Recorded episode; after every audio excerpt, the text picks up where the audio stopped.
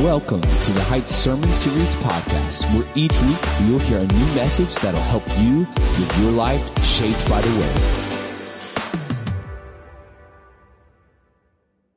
And good morning, everybody. Great to see you today. And let me say welcome to, I assume, a few guests out there, a couple of friends that joined us on this Friend Day. You said yes to an invitation as a coworker, a neighbor, a family member, and you're here today. And I am confident that uh, whoever invited you is really excited about that and uh, very grateful, as am I. Thank you for giving up your Sunday morning to come and share that with us. I want you to know my wife Karen and I have prayed for you this week that in your time here this morning, you would experience God's presence, you would experience His, His goodness, His grace, and, and boy, that would just be felt at wherever you need that the most in your life right now. So, welcome to the Heights. This is a, a day we've prayed a lot about, but then I think, you know, we really didn't think through this calendar wise because we invited you to join us on a day in which we're at the end of something.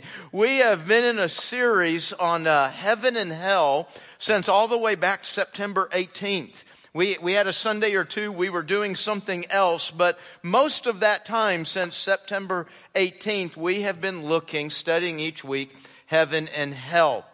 And uh, I think I think today's the sixth or seventh Sunday that we've been on that. We're going to wrap that up next week. We finish this series. And with all this information we've learned, we're going to conclude next week with, hey, can I know, can I be certain where I'm going to end up?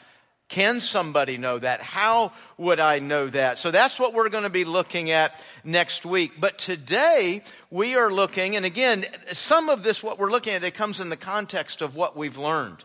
We've learned that not only is there a heaven and a hell, but we've seen these are places out there in the future that we enter.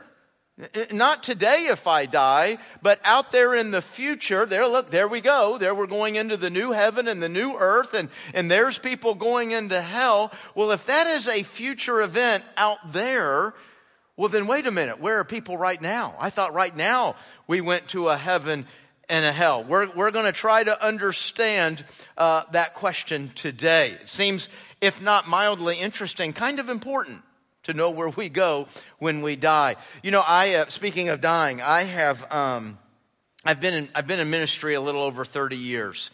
And in that time, I've done over 150 funerals. And when I use the word funeral, I'm kind of talking about like that, from that moment that they die to that several days there in between. And then there's visitation and then there's funeral. And I, I in that time, man, I, I have seen, I mean, 150 funerals, right? I, have seen a lot. I, I don't want to say, you know, I never get surprised anymore because when I say that, that puts some of you feel like I'm challenging you to surprise me. It's not a challenge. But you know, after 150, you feel like you've seen it all. I, I mean, you, you can do the math and figure that out. Yes, obviously, I've, I've buried men and women. I've buried young and I've buried old. I've, I've buried people that had a sudden and tragic death and buried people that had a long, drawn out approach to their death. Uh, I, I, I've obviously most buried died of natural causes. I've, I've done a couple of murders. That's a very different situation to enter into. Um, I, I've been in a room where somebody was like just out of control with emotion and kind of leaving everybody kind of that, you know, that awkward feeling like nobody knows what to do. And I've been in a room where somebody was so emotionless, it was kind of awkward and nobody knew what to do. So, I mean, I, I've kind of seen all this. Want to say I don't get that surprised anymore, but you know where I still get surprised?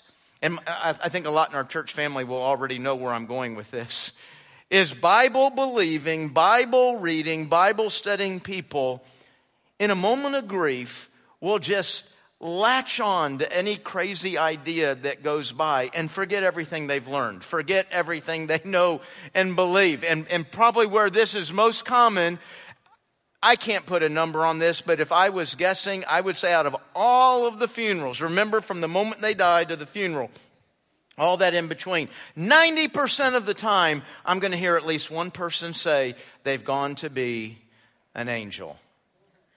No, they have not. They have not gone to be an angel. That was never the goal. That was never the reward. Not one, get this, not one single verse in the Bible says anything like that. Nowhere in any Christian tradition, now there may be some small offshoot out there that I don't know about, but to my knowledge, nowhere in any Christian tradition has it been a teaching that we become angels. We, we do not become angels. And that's okay. Don't be disappointed. The reward is still great. But the reason I bring that up is because, man, when I'm hurting, when I'm scared, when I'm grieving, I want to hold on to something that's real and true.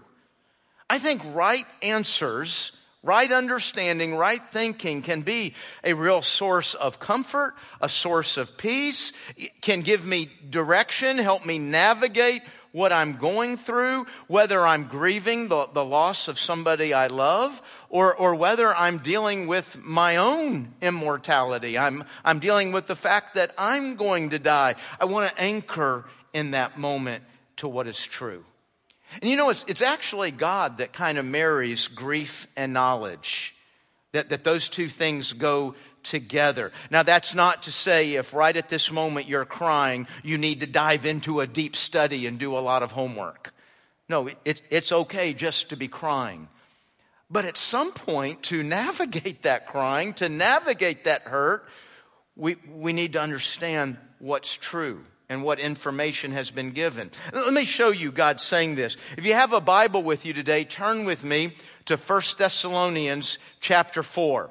If, if you have your Bible, that's going to be, oh gosh, 90% or more of the way through your Bible. If you're using a Bible app, start at the end and just scroll up and you'll come to the book faster that way. But 1 Thessalonians chapter 4, and I'm going to begin in verse 13. 1 Thessalonians 4, verse 13. He says, But we do not want you to be uninformed. Now, let me just stop right there. God just said, Hey, listen, I don't want you to not understand. I, I, I, don't want you to be confused about what's happening and what's going on. I want you to know. And so he starts to, te- to tell us. But we do not want you to be uninformed, brothers, about those who are asleep, that you may not grieve as others do who have no hope.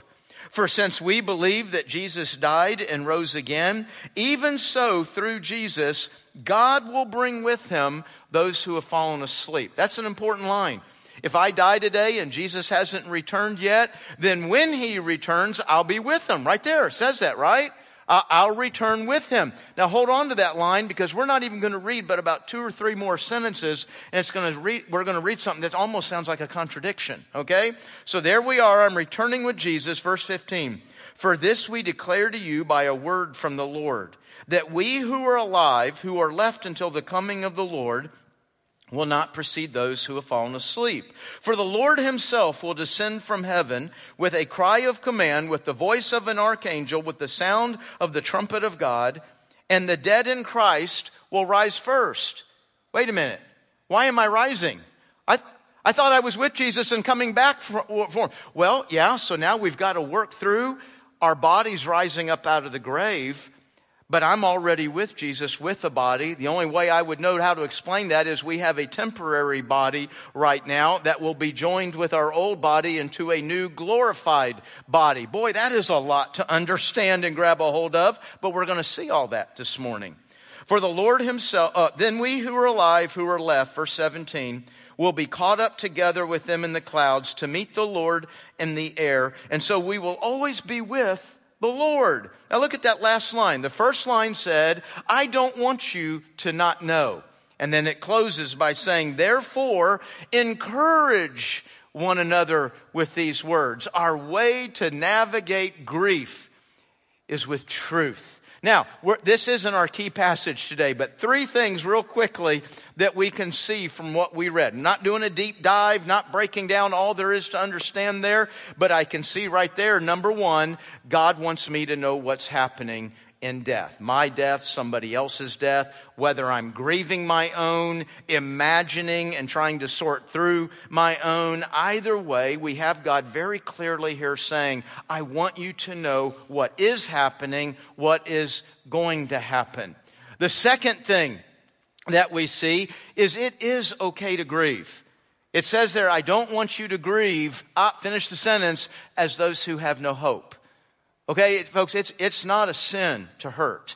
It's not a sin to cry. It's not a lack of faith to cry out and, and to be hurting in pain in that grief. Okay, that's not a sin. But God has given us a way that as we navigate that, we land in hope.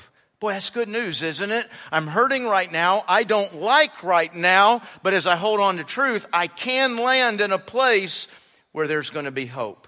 And then number three, and I think this is the big one, God has a plan. God knows what is happening next, and God has a plan. I may not understand all that plan. I may not be able to connect all the dots in what He's saying here, and why does this happen, and where does that. See, I, I might be kind of ignorant of all the plan, but you know what? When I'm hurting, I can remember, if nothing else, I may not have a plan, but God does. Somebody knows what's going on. Somebody has a plan. You know, folks, I don't think there's anything like death that brings you and I into a collision with the unknown. And that's not a good, that's a scary place to be. You know, some, somebody dies and all of a sudden, let's say it's somebody real close to us and, and we're asking all these questions. Man, how do I go on without them? Who, who, you know, they always did that. Who's going to do this now? How am I going to get through this? Are they okay?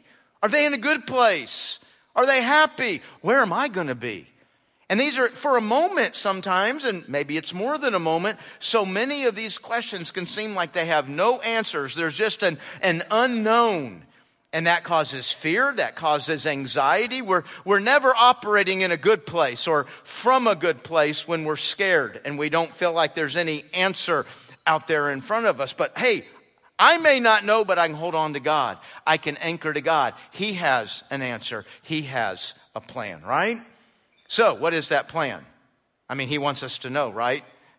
where, where, where, do we go to from here? Hey, God, what happens next? Now, in the, again, in the context of our series, we've learned about heaven and hell being these future places that we go to.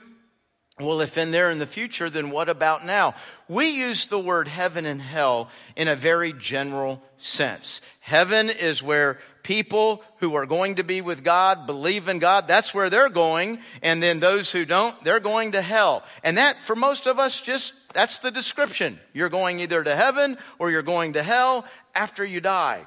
But when we open God's Word, we find out it's, it's appropriate to use the word heaven and hell. But when we open God's Word, we find out, man, there's a lot of things happening after I die. There's a lot of things happening after Jesus comes back. And we learn about a, a rapture and resurrection. We learn about a tribulation and a, a, millennium. And then all of a sudden we're being introduced to a, a new heaven and a new earth and, and the lake of fire or hell. I mean, there's a lot of details out there that are very specific. And it's in that context that we see heaven and hell out there in the future, and then we're left asking, where do we go now? Does the Bible explain that? Yes, it does. We, we, we, we go to paradise and Hades. Okay?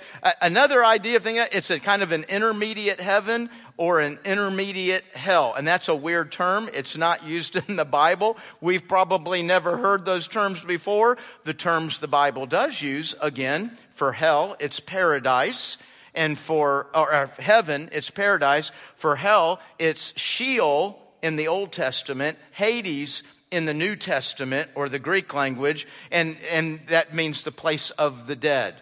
And so the Bible actually details, hey, here's where we are in the future, here's where we go immediately. And folks, it's so important to understand that.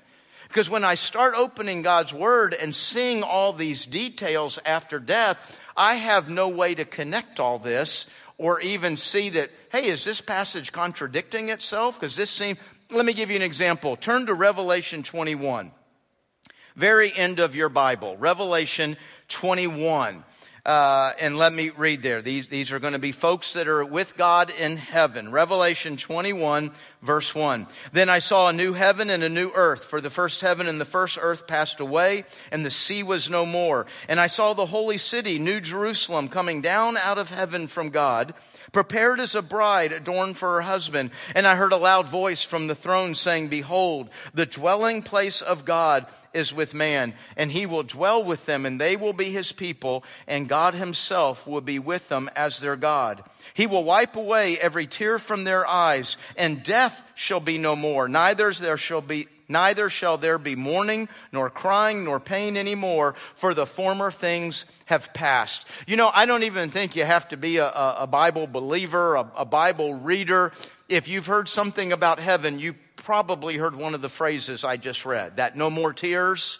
You know, heaven's where there's no more tears, there's no more crying, there's no more death. Everything is right and good. Isn't that what you think of? I die and I go to heaven, and in heaven, no more tears, no more crying. Ah, but wait, wait a minute, hold on. Turn to Revelation 6. Revelation 6, a few pages earlier. And we're going to see some people in heaven with God. Revelation 6, verse 9. When he opened the fifth seal, I saw under the altar the souls of those who'd been slain for the word of God and for the witness they had borne. These are people who have died because of their faith in Christ and they've given witness of the gospel. They were killed for that. Verse 10, they cried out with a loud voice, O sovereign Lord, holy and true, how long? Have you ever asked the question, how long, and not been at a little point of tension and conflict? I, I, want something to be resolved. How much longer is this going to be? How long before you will judge and avenge our blood on those who dwell on the earth? And then the answer comes back. Then they were each given a white robe and they were told to rest a little longer. Rest. Be still be quiet. Trust me, because the answer is not yet.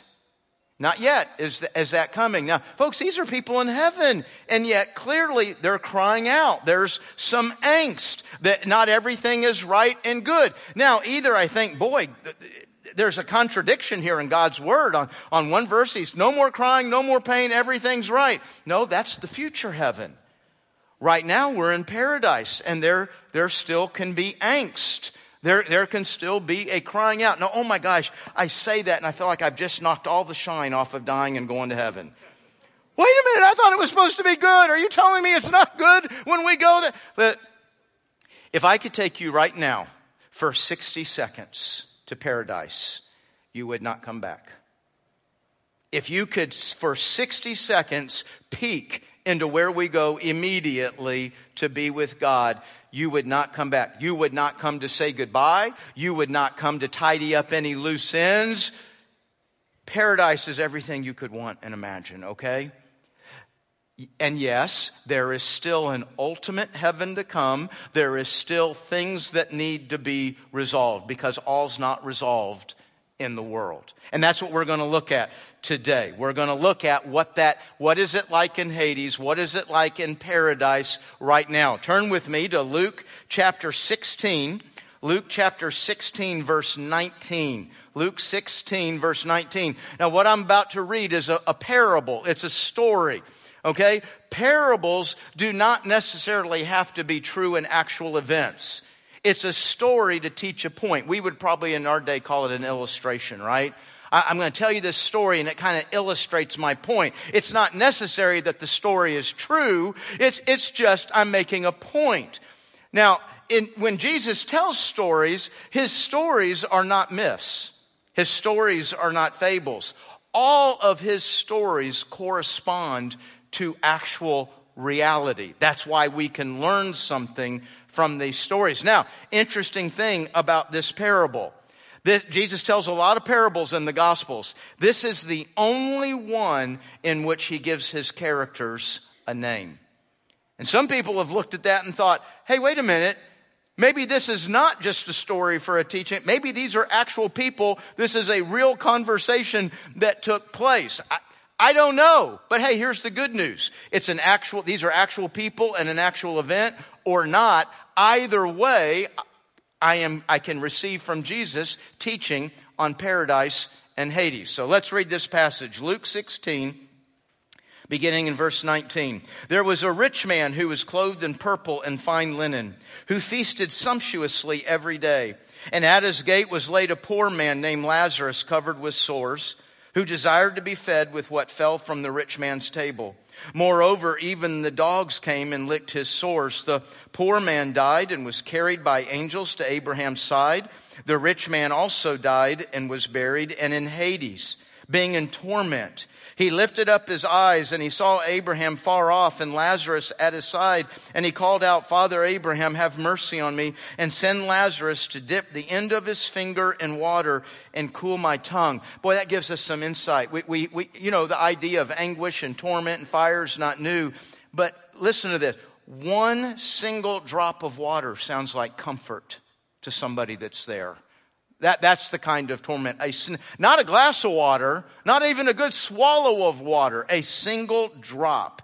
For I am in anguish in this flame. But Abraham said, Child, remember that you in your lifetime received your good things, and Lazarus in like manner bad things. But now he is comforted here, and you are in anguish. I want to be real clear, and the, the story will make this clear the reason we're in heaven or hell is not how we live this life in the sense of I, I was comfortable and, and satisfied or I was poor and miserable. That, that, that's not the basis, and it's going to make that real clear here in just a moment. And besides all this, between us and you, a great chasm has been fixed in order that those who would pass from here to you may not be able, and none may cross from there to us. And he said, Then I beg you, Father, to send him to my father's house, for I have five brothers, so that he may warn them, lest they also come into this place of torment. Boy, that kind of that kind of takes the idea out that maybe, I mean, how bad can hell be as long as I'm there with people I love? As long as I'm there with friends. Nobody who loves you, nobody who would call you a friend would ever want you for a single second to join them in Hades. But Abraham said, they have Moses and the prophets. That phrase, Moses and the prophets, that's our way of saying the Bible. That, that's what they called the Bible, Moses, Moses and the prophets. And so he says, no, I don't need to send Lazarus. They have the Bible. Let them hear them. And he said, no, Father Abraham, but if somebody goes to them from the dead, they will repent. See, that's the key. Not, not what I had or didn't have. Listen, if it was just whether I was poor or rich, that determined, then he said, hey, go tell my brothers they need to get rid of all their stuff and live a poor, miserable life. No, he said, no, they need to repent. And he said to them, if they do not hear Moses and the prophets, neither will they be convinced if someone should rise from the dead. You know, I'll be honest with you, I want to disagree right there. I just really believe, you know, that if somebody came back from the dead and said, hey, stupid, it's all real. There's a heaven, there's a hell, you're going to one of them. I don't know, I think that'd have an impact on me. But then I go to the scripture, and all through the Bible, where people engage with miracles, it's stunning how often that doesn't change anything about what they believe and how they live. So there, there's truth here. Now, just like we did with Thessalonians, let's just observe some things from this story. Number one, there's going to be five things. Number one, when I die, when Lazarus died, he was carried by angels to paradise. Now, I'm just going to say right now, I want a ticket for that ride. I may not become an angel, but I'm all for taking a ride with one, huh? That that sounds kind of cool. I look forward to that moment when angels whisk me up and carry me to, and notice the word used here, I go to paradise. Now we might wonder, and I, by the way, I think something being said one time in the Bible is enough, don't you? But you might wonder now, okay, is that just one place? Is that just another name for heaven? You know, Jesus is on the cross and the, the, the thief next to him repents, just like the guy in here knew that needed. What does it mean to repent? The word actually means you turn. That, that, that's the literal meaning of the word. I turn. I'm going the way of sin and self. I'm living in my sin and I trust myself. I trust my ability to be religious. I trust my ability to be spiritual. I trust my goodness. I trust it'll all work out in the end. I trust there is no God and it doesn't even matter. The bottom line is I'm trusting in me. I repent. I turn from that and I place my faith and trust in Christ and what he has said. I believe on him and what he accomplished for me at the cross. That becomes my belief and confidence. I repent. And that thief on the cross looked at Jesus. Can you imagine this? What he's looking at? Beaten, bloodied, bruised. And the thief says, I believe you're God. Now that's some faith right there. This guy's in the same condition I am, and he's probably going to die before I do, and I believe you're God. And Jesus looked at him and said, Today, not after soul sleep, not, not one day in the future, not, not way out there after these other, no, today you will be with me. And what did Jesus say? In paradise.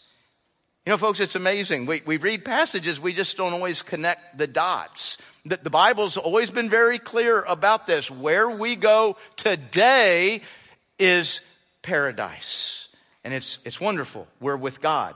That, that's the key that we need to know there. The, the word paradise uh, means walled in garden. Uh, an enclosed garden. Maybe it's maybe it's the Garden of Eden. I I, I don't know, uh, but but that is that is where we go, and we are we're with God. That's the real key, and not only told here in the story, but it is the teaching of the New Testament. 2 Corinthians 5 8, Philippians 1.23 make it very clear that to close my eyes in this world is to immediately open my eyes to the next world, and as a believer, to the face of Jesus. So we go to paradise and we're with God. Number two, the rich man dies and he goes to, and, and a name is given for it, he goes to Hades. It is a place of torment. It is a place of anguish. Now, let me back up from number two and speak for both number one and number two.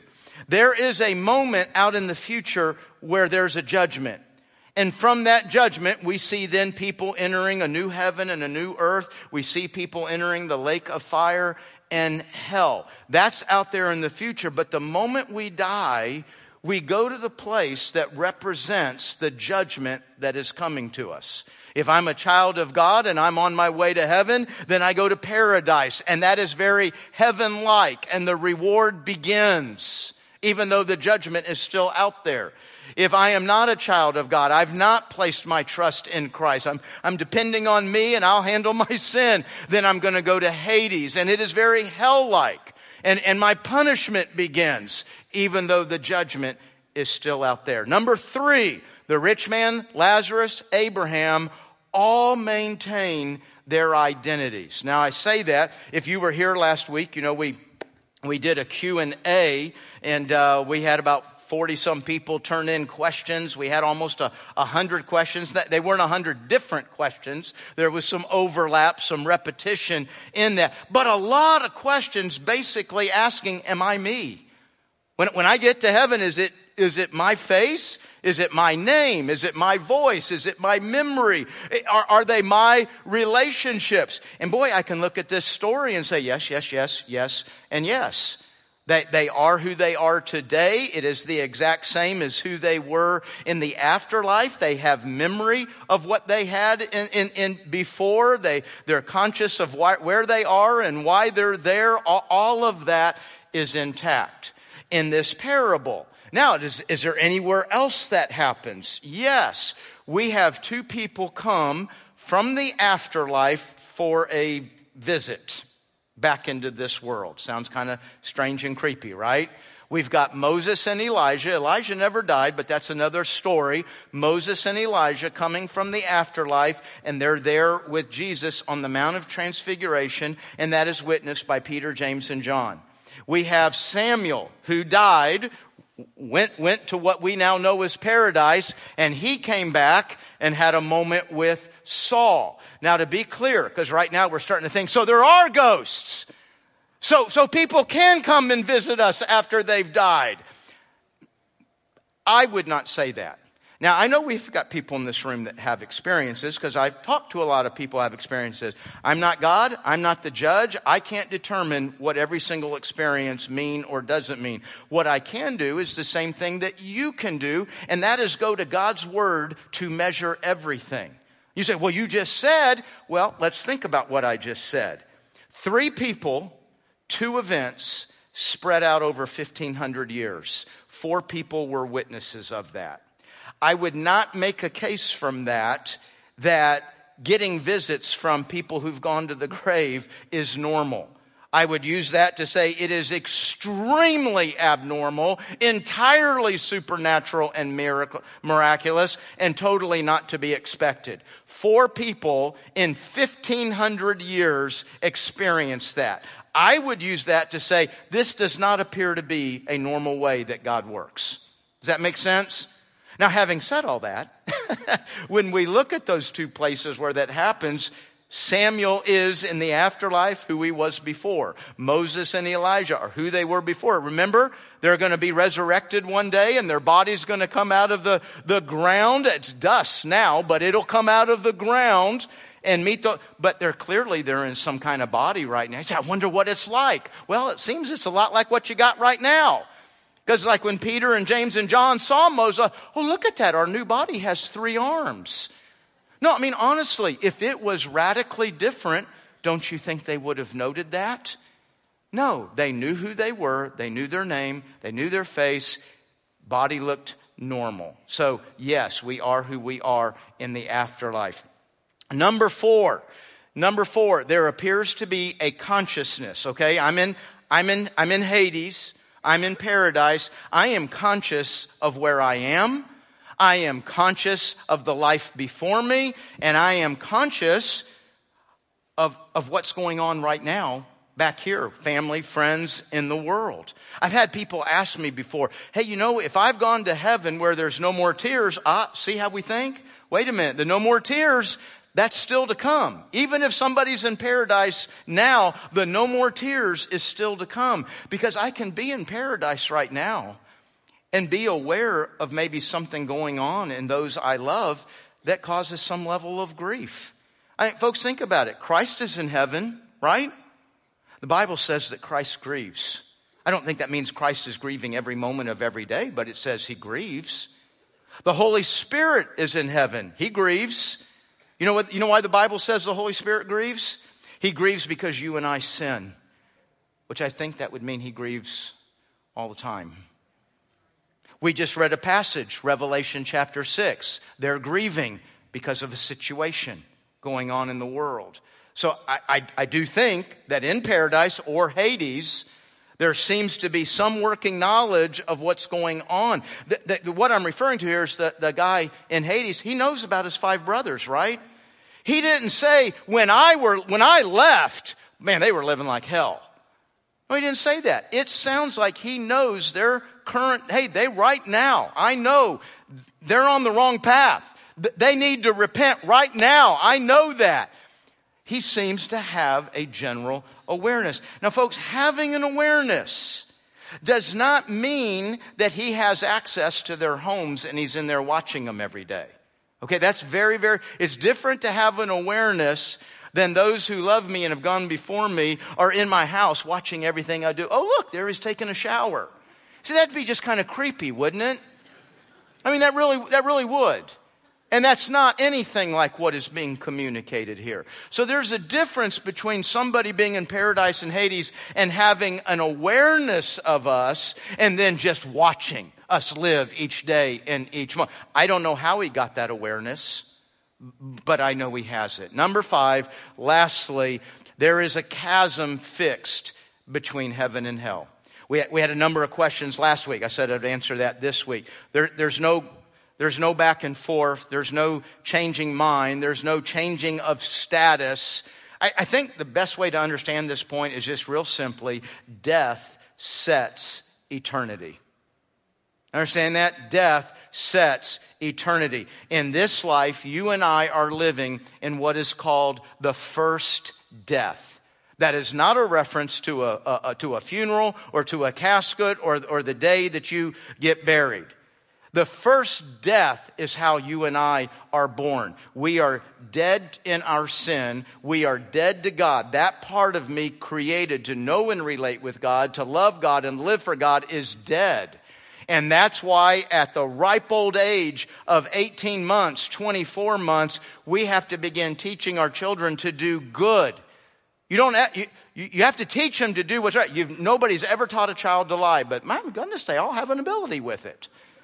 Nobody's ever taught a, a, child to be selfish, to swing and say no. Nobody's ever taught a child to do that. A hundred percent of them do. We, we are born in our sin nature. We are dead to God and alive to sin, which is why Jesus Christ, I hope all these dots are being connected right now, which is why Jesus says you need to be born again. What does born again mean? It, it not that I, and even says in John 3, no, you're not born physically again. You've already got a physical birth. You need a spiritual birth. That part of you created to know God, love God, live for God, that needs to be born again. Now, if I'm never born again in this life, and I go into the next life, literally as people, Revelation 21 says, as they're entering, Revelation 22, as they're entering the lake of fire, they're entering hell, the Bible says this is the second death. That's when my first death becomes permanent and eternal. In this life, I have limited ability to see and experience the goodness and presence of God, but I can.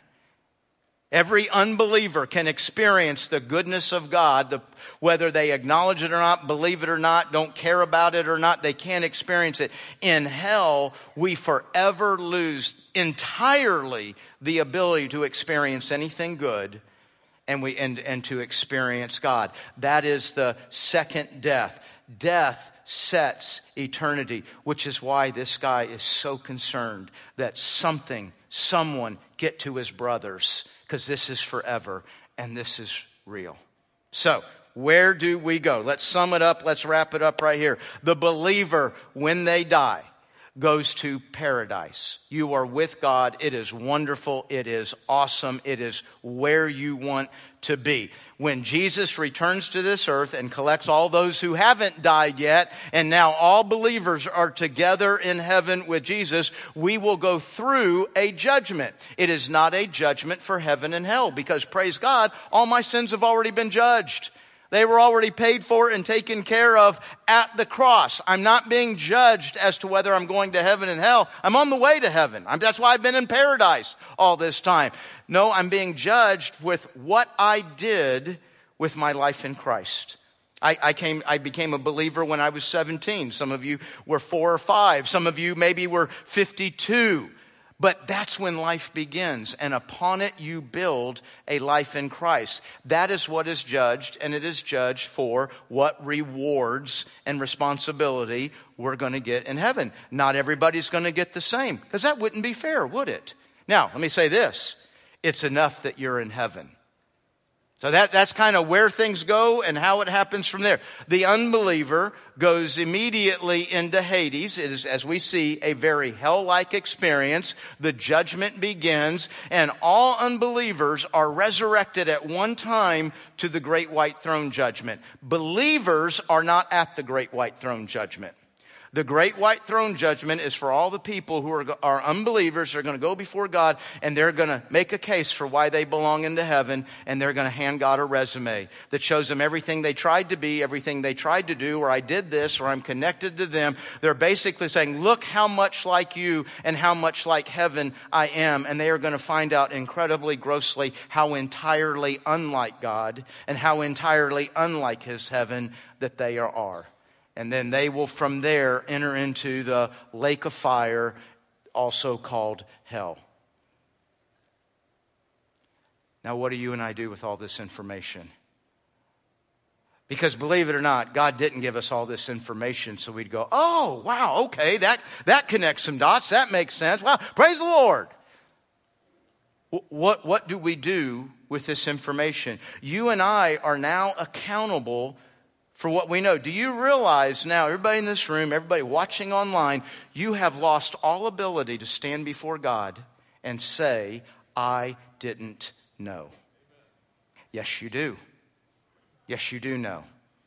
And you think, oh, th- th- this, is, this is for the people who don't believe.